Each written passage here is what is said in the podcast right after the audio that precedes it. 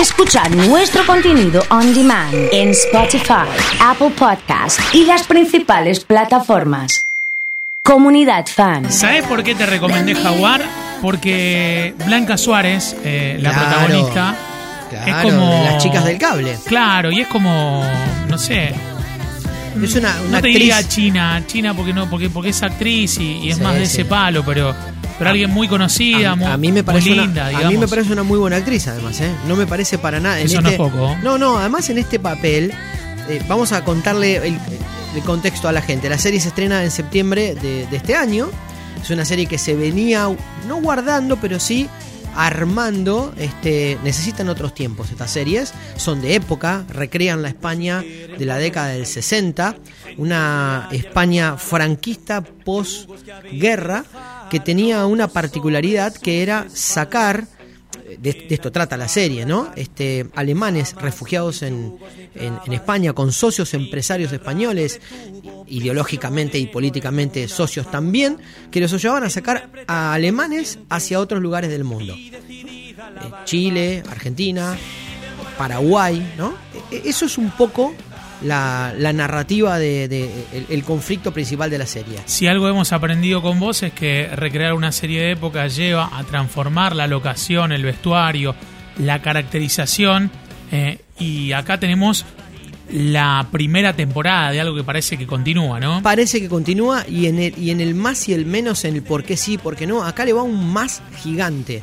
Lo de la época de la serie es increíble. Está bien hecho. No, es increíble. Muy es bien. buenísimo. Se ve que la experiencia de Bueno, vivir en Madrid también ayuda, ¿no? en, no, no, vivir en Madrid, eh, eh, las chicas del cable, hicieron también Velvet, hicieron todas las series. el mismo productor. de- es la misma productora. Bien. Es la misma que se ha ocupado y, y tiene como, como un oficio muy pero muy fino.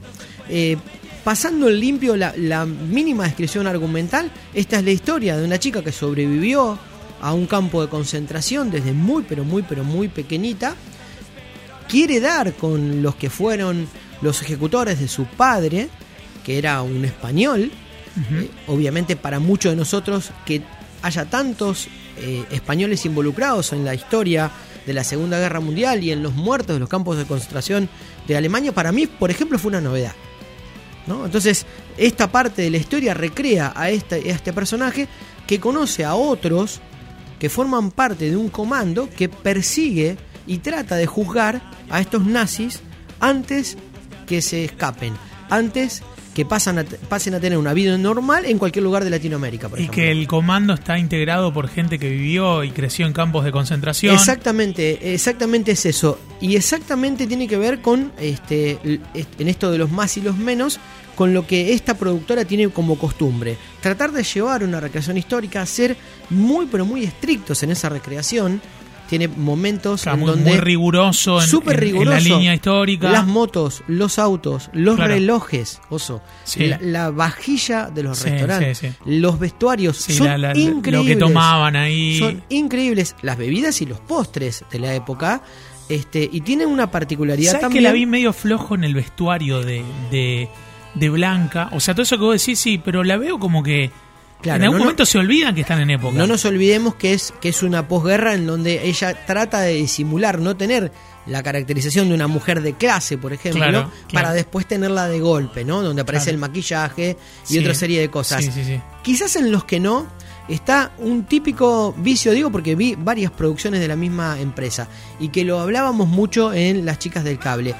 El vicio de eh, actualizar algunas cosas de la época que no son necesarias. Por ejemplo, hay una escena en un restaurante, en un parque, un baile de disfraces, Sí. en donde hay una interpretación maravillosa de una canción de época de, de- de esa España y la que canta tiene un, un seguidor alucinante. Claro, como decís, ¿de dónde había esta tecnología en el No, no, 60? No, señor, si viene respetando algo que fotográficamente es espectacular en la serie y que se llaman las luces de referencia. Para que la gente entienda, cuando la película está iluminada representando una época, lo que más tiene que cuidar es que la persona aparezca iluminada de lo que fueran o fuesen las fuentes de iluminación de esa escenografía. Suena a Hunters de Amazon Prime, dice Facu. No, estamos hablando de Jaguar.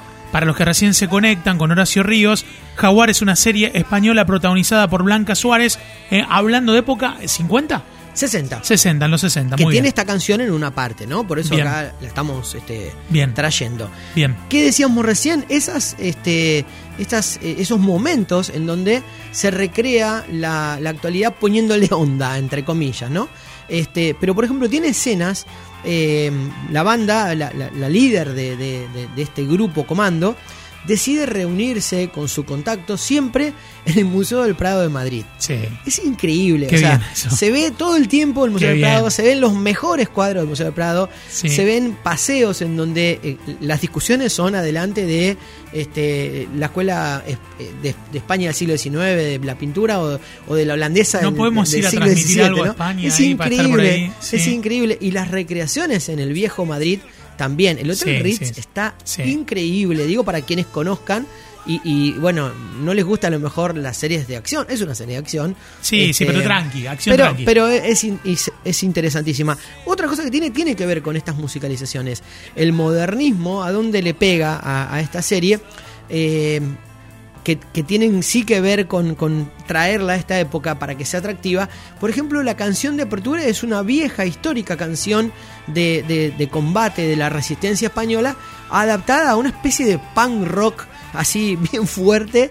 Este, que llama la atención para quien dice, bueno, me dieron una, una cosa de la década del 60 y aparece esta canción. Después hay otra cosa que sí también cumple con algo histórico. En España, en la década del 60, era muy común que no haya interpretación de temas en inglés. Entonces, una canción de los Rolling Stones eran, se cantaba en castellano, por ejemplo. Se Bien. adaptaba y se cantaba en castellano. Eso también rescata la serie eh, dentro de sus ambientaciones. O sea, tiene idas y vueltas con esas adaptaciones que le juegan a favor y algunas veces en contra. Pero la serie es altamente recomendable y me parece que a quien le gusta la reconstrucción histórica eh, tiene algo ahí muy positivo para, para ver y para encontrar. Vamos a los puntos negativos, a ver. No me, no me parece que haya que forzar este, estos tiempos este, del relato en donde tiene que haber guiños para la contemporaneidad. Esto de las luces que decíamos recién, Claro. las adaptaciones. Se le mete la industria ahí. Se le mete demasiado la industria. Se- eh, eh, bueno, esta es una de las empresas que en los últimos 20 años, ah, en realidad se cre- está, está creada este, desde menos de desde 2007, sí, en realidad mm, son 14, 15 años, los últimos 10 vivió de los contratos con Netflix. Entonces se entiende que tenga este Dice, tipo bueno, de- de necesitamos que hagas claro, esto. Sí. Y Aparece eh, Oscar, Oscar sí, Casas, el hermano sí, de Mario Casas. Exactamente, Oscar Ca- Y la verdad que muy bien, ¿eh? Ex- es ex Al lado. cuñado de Blanca Suárez. Exactamente, pero al lado de lo que es este tu actor, este, es- este, Nah, pará, este saca, actor, este saca pará, chapa, ¿eh? pará. A este le va bien, ¿eh? Le va bien y, y es y es bastante bastante prolijito. Este, el más interesante es el protagonista que hace de, de Gerard Canasi. Eh, es el mejor actor de la tira, es un actor que tiene más reconocimientos, es Stefan Weinert, que es un tipo que tiene, Es una, alemán. tiene una, una carrera hecha dentro de- de- del cine europeo Claro. muy pero muy importante. Tiene ribetes cine- más cinematográficos, de puestas más cinematográficas, entonces se adapta mucho más, más fácil al modelo, ¿no? No es tan televisiva, digamos. Pero me parece súper interesante, una buena recomendación. No es que deja todo, este, pero, pero lo podés, lo podés, este, la podés ver y es este de lo que me parece que puede quedar en el catálogo durante un tiempo en Netflix, como para que la gente la vaya picando. Bien, bueno, excelente. Entonces se viene la segunda temporada de Toy Boy. Todo lo que tenés que saber.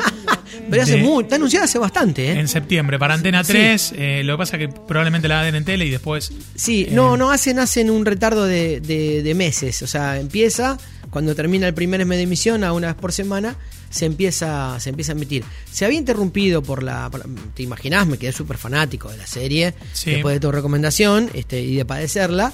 Y, y me puse a estudiarla y sí, parece que le van a encontrar una vuelta. Eh, va a haber más musculosos, más tuñados, más. Muy bien. este, le Más gente como nosotros, digamos Le ponen así. ese, ese Sí, sí, sí. barniz, ¿viste? El que parece- aceite ese que se sí, mueve. sí, sí, se ponen patinosos los pibes. Sí, pero- sí, me imagino va- un día como hoy debe va- ser cómodo. Sí, Debe sí, ser muy ¿sabes cómodo lo que para es eso. eso? Terrible. Bueno, ¿qué está viendo vos? Además de ver eh, Jaguar para hacer estoy los terminando la, la venganza de las Juanas, eh, que, que, mm, le, le pegó a, a medida que van pasando los, los capítulos más la intriga, más el suspenso. Eh, vuelvo a, a recomendarla para quien le tenga paciencia al relato más telenovelesco, porque tiene muchos momentos de telenovela y el- la progresión en el relato se me va poniendo lenta. Y eso dura 40 minutos nada más cada capítulo, ¿no? Pero yo lo hubiese resuelto en, en 10 capítulos estaba, para para 7 estaba incluso. En ese en ese punto Pero estaba bien. eh, sí, me parece que ahí está una de las cosas que, que le hizo la hizo caer, ¿eh? porque arrancó sus próximos 10 días fue tendencia, fue primera en un montón de países y sin embargo ahora se, se viene un poquito abajo y Yu se- sigue ganando este la, la semana, las dos semanas y también a nivel mundial, ¿eh? Por último, quiero que charlemos eh, acerca de las declaraciones de Jorge Fatura Brown hacia TNT. Quiero que analicemos este tema. Me Te voy a poner la- las declaraciones y me gustaría conocer tu, tu opinión. ¿eh? Gracias, Sí. Jorge. No, una, una sola Sí, cosita. Eh, esto por, me quedó ya de, de partidos atrás. Suelte, suelte, vamos. Eh, un, un reclamo tengo a la gente de TN. ¿Por qué? ¿Qué pasó? A ver. por el partido que jugamos con Argentino, que se juega de Superclásico, eh, dividieron la pantalla a la mitad y hay gente que paga para ver el fútbol. Yo creo que hay canales que tal vez no, no tienen la posibilidad de pasar los partidos en vivo y, y pueden mostrar cómo va el, el- el bus de tal equipo a la cancha. Creo que en, en ese momento se equivocaron, a mi entender, eh, dividiendo la pantalla en dos para mostrar solamente un colectivo que iba por, por la calle. ¿Qué te pareció esa declaración? brillante. Me representa en un mil por ciento. No puedo entender como un canal que cobra para pasarte el partido, que cobra, que encima al clásico le hace un blindaje. El clásico tiene muchísimas más restricciones, cualquier clásico, ¿eh? cualquier clásico que cualquier otro partido. Haya interrumpido, faltando 7 minutos para que termine el partido, la imagen principal, haya o no haya pasado nada que afecte el juego para poner una imagen de la luneta trasera del micro de Boca yendo desde el hotel a la cancha. Me parece una falta de respeto para el abonado como servicio, como transmisión y como producto. Boca es el más grande, River es el más grande, la bombonera y el partido de los dos es lo más importante, buenísimo. Y vienen enviciado lo que pasó en diciembre, Sí, totalmente. cuando se suspendió el partido, hicieron una... ¿Te acuerdas? Lo que fue en diciembre. Do- faltan 12 horas. eh, 14, 7, sí, sí, 5, 4, Sí. este, sí. totalmente. Para un partido de fútbol que, Sí. bueno, encima viene con algunos, pro- viene cargado de algunos problemitas el clásico. No, no, solo por, no solo por habérselo llevado a otro país, también en el medio River lo llega a jugar con un arquero de la cuarta, por ejemplo. No había Sí, que revalorizar sí, sí. El partido como sea. Entiendo el negocio, entiendo la transmisión, entiendo el interés de los espectadores, pero como dice Fatura, para eso hay cuatro canales más, cuatro de la cadena y otros cuatro de, que no son de la cadena y otros dos más que tampoco son de la cadena que mostraban ese colectivo yendo tranquilamente a- al estadio sin interrumpir el abono pago que con mucho esfuerzo muchos hinchas de Central, de Ñul, de Colón, Unión, Talleres, lo que sea, pagan para que no los interrumpan estos dos clubes grandes, por ejemplo. Y no es llorar, ¿eh? Porque siempre está, eh, ustedes lloran todo el tiempo. No estoy hablando de arbitraje, estoy hablando de nada. Estoy hablando del derecho del que paga como abonado. Querer ver lo que se le dice en la grilla. La grilla no, te dice que, está lo el que te cobra- lo que te cobraron, lo que te cobraron, nada claro. más. Brillante. Me parece que además este, está bueno que el jugador desafíe el mercado alguna vez, porque forma parte, es uno de los socios. Lo hace además es uno muy, de los muy, socios. muy respetuosamente. Lo hizo muy respetuosamente, sí, totalmente. Sí, sí. Muchas gracias, como siempre. ¿eh? Horacio. Ríos ha estado con nosotros aquí en Comunidad Fan.